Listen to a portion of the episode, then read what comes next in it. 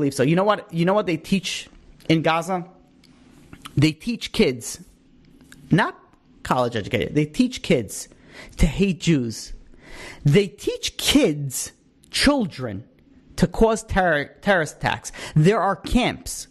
These are videos that Israel didn't put out. Hamas puts out that kids and teenagers are trained to kill Jewish people, not to kill the army, to kill the Jews, kill the innocent men, women, and children. That's, and in fact, there's a game, and the game is called Stab the Jew. And you can see this video is online where you see Palestinians are walking, they have these yarmulkes, and then you have other, these are kids, other kids walking with knives, and they go and they stab the Jews.